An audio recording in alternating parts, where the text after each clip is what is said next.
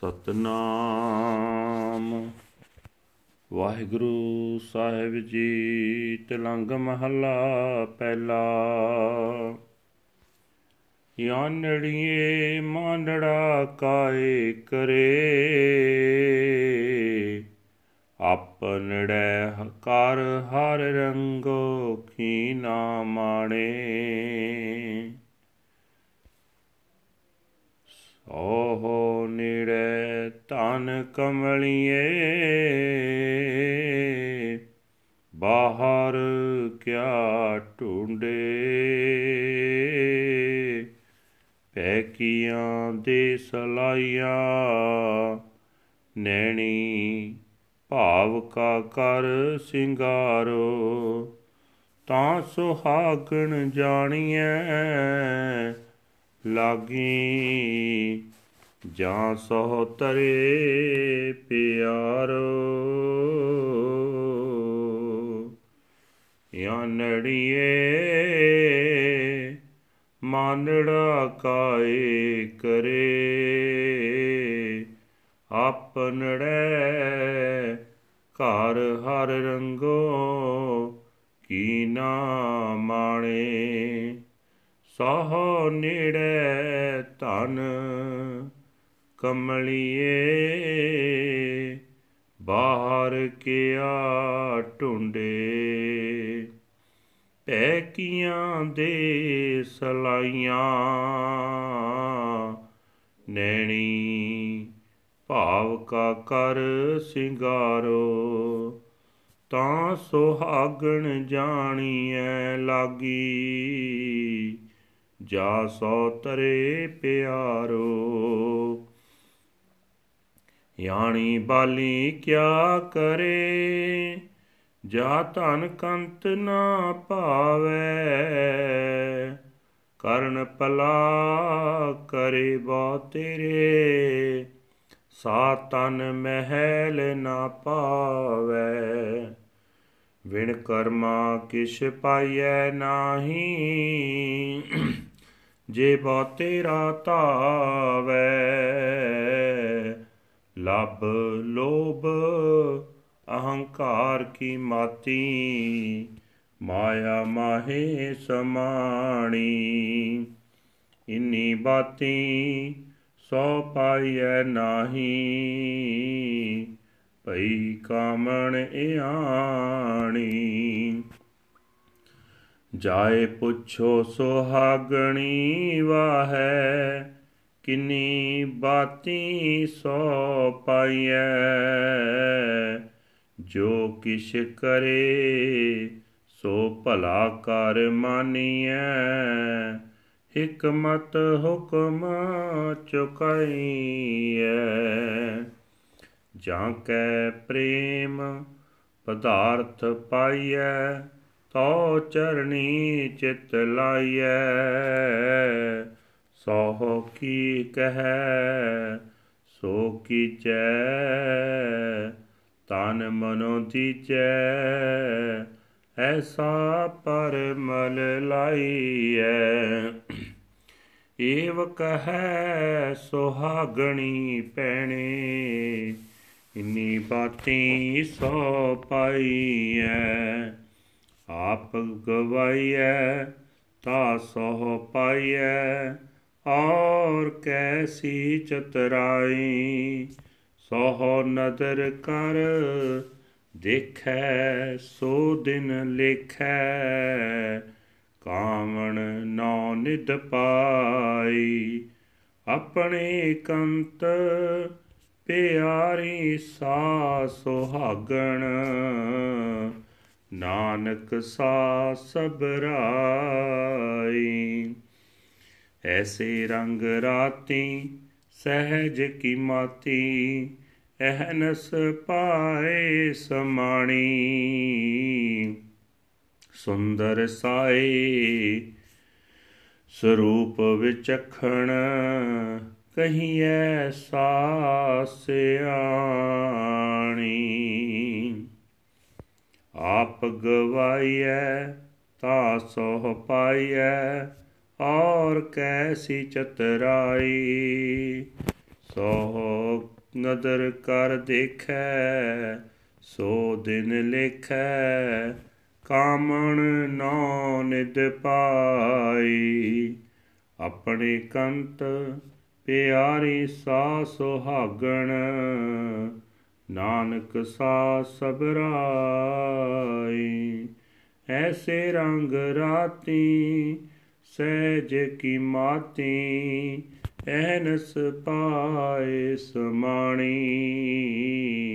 ਸੁੰਦਰ ਸਾਏ ਸਰੂਪ ਵਿਚਖਣ, ਕਈਐ ਸਾਸਿਆਣੀ ਵਾਹਿਗੁਰੂ ਜੀ ਕਾ ਖਾਲਸਾ, ਵਾਹਿਗੁਰੂ ਜੀ ਕੀ ਫਤਿਹ। ਇਹ ਹਨ ਅੱਜ ਦੇ ਪਵਿੱਤਰ ਹੁਕਮਨਾਮੇ ਜੋ ਸ੍ਰੀ ਦਰਬਾਰ ਸਾਹਿਬ ਅੰਮ੍ਰਿਤਸਰ ਤੋਂ ਆਏ ਹਨ, ਧੰਨ ਧੰਨ ਸਾਹਿਬ ਸ੍ਰੀ ਗੁਰੂ ਨਾਨਕ ਦੇਵ ਜੀ ਪਹਿਲੀ ਪਾਤਸ਼ਾਹੀ ਜੀ ਦੇ ਤਿਲੰਗ ਰਾਗ ਵਿੱਚ ਉਚਾਰਨ ਕੀਤੇ ਹੋਏ ਹਨ। ਗੁਰੂ ਸਾਹਿਬ ਜੀ ਫਰਮਾਨ ਕਰ ਰਹੇ ਨੇ ਇਹ ਬਹੁਤ ਅਣਜਾਣ ਜਿੰਦੇ, ਇਤਨਾ ਕੋਝਾ ਮਾਣ ਤੂੰ ਕਿਉਂ ਕਰਦੀ ਐ? ਪਰਮਾਤਮਾ ਤੇਰੇ ਆਪਣੇ ਹੀ ਹਿਰਦੇ ਘਰ ਵਿੱਚ ਹੈ। ਤੂੰ ਉਸ ਦੇ ਮਿਲਾਪ ਦਾ ਆਨੰਦ ਕਿਉਂ ਨਹੀਂ ਮਾਣਦੀ? हे ਭੋਲੀ ਜੀਵ ਇਸਤਰੀਏ, ਪਤੀ ਪ੍ਰਭੂ ਤੇਰੇ ਅੰਦਰ ਹੀ ਤੇਰੇ ਨੇੜੇ ਵਸ ਰਿਹਾ ਹੈ। ਤੂੰ ਜੰਗਲ ਆਦਿਕ ਬਾਹਰਲਾ ਸੰਸਾਰ ਕਿਉਂ ਭਾਲਦੀ ਫਿਰਦੀ ਐ?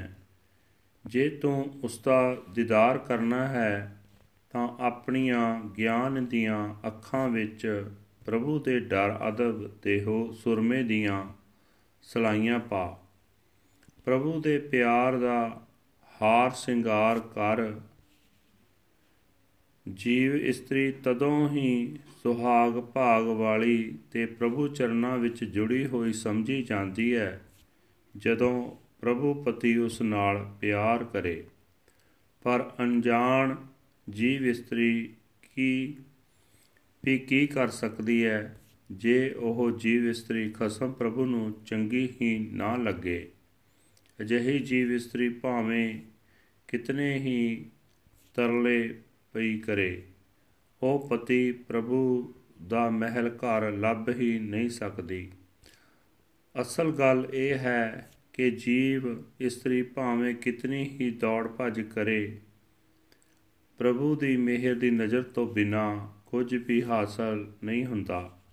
ਜੇ ਜੀਵ ਇਸਤਰੀ ਜੀਵ ਦੇ ਚਸਕੇ ਲਾਲਚ ਤੇ ਅਹੰਕਾਰ ਆਦਿਕ ਵਿੱਚ ਹੀ ਮਸਤ ਰਹੇ ਅਤੇ ਸਦਾ ਮਾਇਆ ਦੇ ਮੋਹ ਵਿੱਚ ਡੁੱਬੀ ਰਹੇ, ਤਾਂ ਇਤਨ ਇਨੀ ਗੱਲੀ ਖਸਮ ਪ੍ਰਭੂ ਨਹੀਂ ਮਿਲਦਾ। ਉਹ ਜੀਵ ਇਸਤਰੀ ਅਣਜਾਣ ਹੀ ਰਹੀ, ਜੋ ਵਿਕਾਰਾਂ ਵਿੱਚ ਵੀ ਮਸਤ ਰਹੇ ਤੇ ਫਿਰ ਵੀ ਸਮਝੇ ਕਿ ਉਹ ਪਤੀ ਪ੍ਰਭੂ ਨੂੰ ਪ੍ਰਸੰਨ ਕਰ ਸਕਦੀ ਹੈ। ਜਿਨ੍ਹਾਂ ਨੂੰ ਪਤੀ ਪ੍ਰਭੂ ਮਿਲ ਪਿਆ ਹੈ, ਬੇਸ਼ੱਕ ਉਹਨਾਂ ਸੁਹਾਗ ਭਾਗ ਵਾਲੀਆਂ ਨੂੰ ਜਾ ਕੇ ਪੁੱਛ ਲਵੋ, ਵੇਖੋ ਕਿ ਕਿੰਨੀ ਗੱਲੀ ਖਸਮ ਪ੍ਰਭੂ ਮਿਲਦਾ ਹੈ। ਉਹ ਇਹੀ ਉੱਤਰ ਦਿੰਦੀਆਂ ਹਨ ਕਿ ਚਲਾਕੀ ਤੇ ਧੱਕਾ ਛੱਡ ਦਿਓ। ਜੋ ਕੁਝ ਪ੍ਰਭੂ ਕਰਦਾ ਹੈ ਉਸ ਨੂੰ ਚੰਗਾ ਸਮਝ ਕੇ ਸਿਰ ਮੱਥੇ ਤੇ ਮੰਨੋ। ਜਿਸ ਪ੍ਰਭੂ ਦੇ ਪ੍ਰੇਮ ਦਾ ਸਦਕਾ ਨਾਮ ਵਸਤ ਮਿਲਦੀ ਹੈ ਉਸ ਦੇ ਚਰਨਾਂ ਵਿੱਚ ਮਨ ਜੋੜੋ। ਖਸਮ ਪ੍ਰਭੂ, ਜੋ ਹੁਕਮ ਕਰਦਾ ਹੈ, ਉਹ ਕਰੋ। ਆਪਣਾ ਸਰੀਰ ਤੇ ਮਨ ਉਸ ਦੇ ਹਵਾਲੇ ਕਰ ਦਿਓ। ਬਸ ਇਹ ਸੁਗੰਧੀ ਜਿੰਦ ਵਾਸਤੇ ਵਰਤੋ। ਸੁਹਾਗ ਭਾਗ ਵਾਲੀਆਂ ਇਹ ਆਖਦੀਆਂ ਹਨ ਕਿ ਭੇ ਭੈਣ ਇਨੀ ਗੱਲਾਂ ਹੀ ਖਸਮ ਪ੍ਰਭੂ ਮਿਲਦਾ ਹੈ। ਖਸਮ ਪ੍ਰਭੂ ਤਦੋਂ ਹੀ ਮਿਲਦਾ ਹੈ ਜਦੋਂ ਆਪਾ ਭਾਵ ਦੂਰ ਕਰੀਏ। ਇਸ ਤੋਂ ਬਿਨਾ ਕੋਈ ਹੋਰ ਉਦਮ ਵਿਅਰਥ ਚਲਾਕੀ ਹੈ। ਜ਼ਿੰਦਗੀ ਦਾ ਉਹ ਦਿਨ ਸਫਲ ਜਾਣੋ ਜਦੋਂ ਪਤੀ ਪ੍ਰਭੂ ਮਿਹਰ ਦੀ ਨਿਗਾਹ ਨਾਲ ਤੱਕੇ। ਜਿਸ ਜੀਵ ਇਸਤਰੀ ਵੱਲ ਮਿਹਰ ਦੀ ਨਿਗਾਹ ਕਰਦਾ ਹੈ। ਉਹ ਮਾਨੋ ਨੌ ਖਜ਼ਾਨੇ ਲੱਭ ਲੈਂਦੀ ਹੈ। हे ਨਾਨਕ, ਜਿਹੜੀ ਜੀਵ ਇਸਤਰੀ ਆਪਣੇ ਖਸਮ ਪ੍ਰਭੂ ਨੂੰ ਪਿਆਰੀ ਹੈ, ਉਹ ਸੁਹਾਗ ਭਾਗ ਵਾਲੀ ਹੈ। ਉਹ ਜਗਤ ਪਰਿਵਾਰ ਵਿੱਚ ਆਦਰ ਮਾਣ ਪ੍ਰਾਪਤ ਕਰਦੀ ਹੈ। ਜਿਹੜੀ ਪ੍ਰਭੂ ਦੇ ਪਿਆਰ ਰੰਗ ਵਿੱਚ ਰੰਗੀ ਰਹਿੰਦੀ ਹੈ। ਜਿਹੜੀ ਅਡੋਲਤਾ ਵਿੱਚ ਮਸਤ ਰਹਿੰਦੀ ਹੈ, ਜਿਹੜੀ ਦਿਨ ਰਾਤ ਪ੍ਰਭੂ ਦੇ ਪ੍ਰੇਮ ਵਿੱਚ ਮਸਤ ਮਗਨ ਰਹਿੰਦੀ ਹੈ, ਉਹੀ ਸੋਹਣੀ ਹੈ हे ਸੋਹਣੇ ਰੂਪ ਵਾਲੀ ਹੈ, ਅਕਲ ਵਾਲੀ ਹੈ ਤੇ ਸਿਆਣੀ ਕਹੀ ਜਾਂਦੀ ਹੈ। ਵਾਹਿਗੁਰੂ ਜੀ ਕਾ ਖਾਲਸਾ, ਵਾਹਿਗੁਰੂ ਜੀ ਕੀ ਫਤਿਹ। This is today's Hukamnama from Sri Darbar Sahib Amritsar uttered by our first Guru Guru Nanak Dev Ji under heading Tilang First Mahal. Guru Sahib Ji say that, O foolish and ignorant soul bride, why are you so proud within the home of your own self? Why do you not enjoy the love of your Lord? Your husband, Lord, is so very near. O foolish bride, why do you search for him outside? Apply the fear of God as the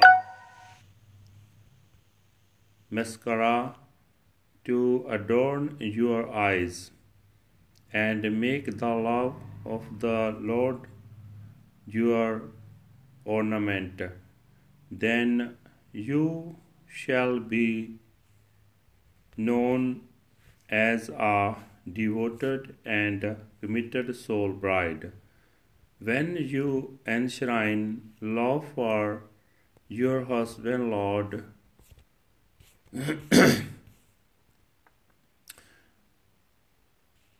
committed soul bride, when you enshrine love for your husband, Lord, what can the silly young bride do if she is not pleasing to her husband, Lord?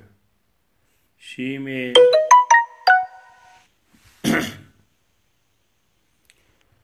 plead and implore so many times, but still such a bride shall not obtain the mention of the Lord's presence.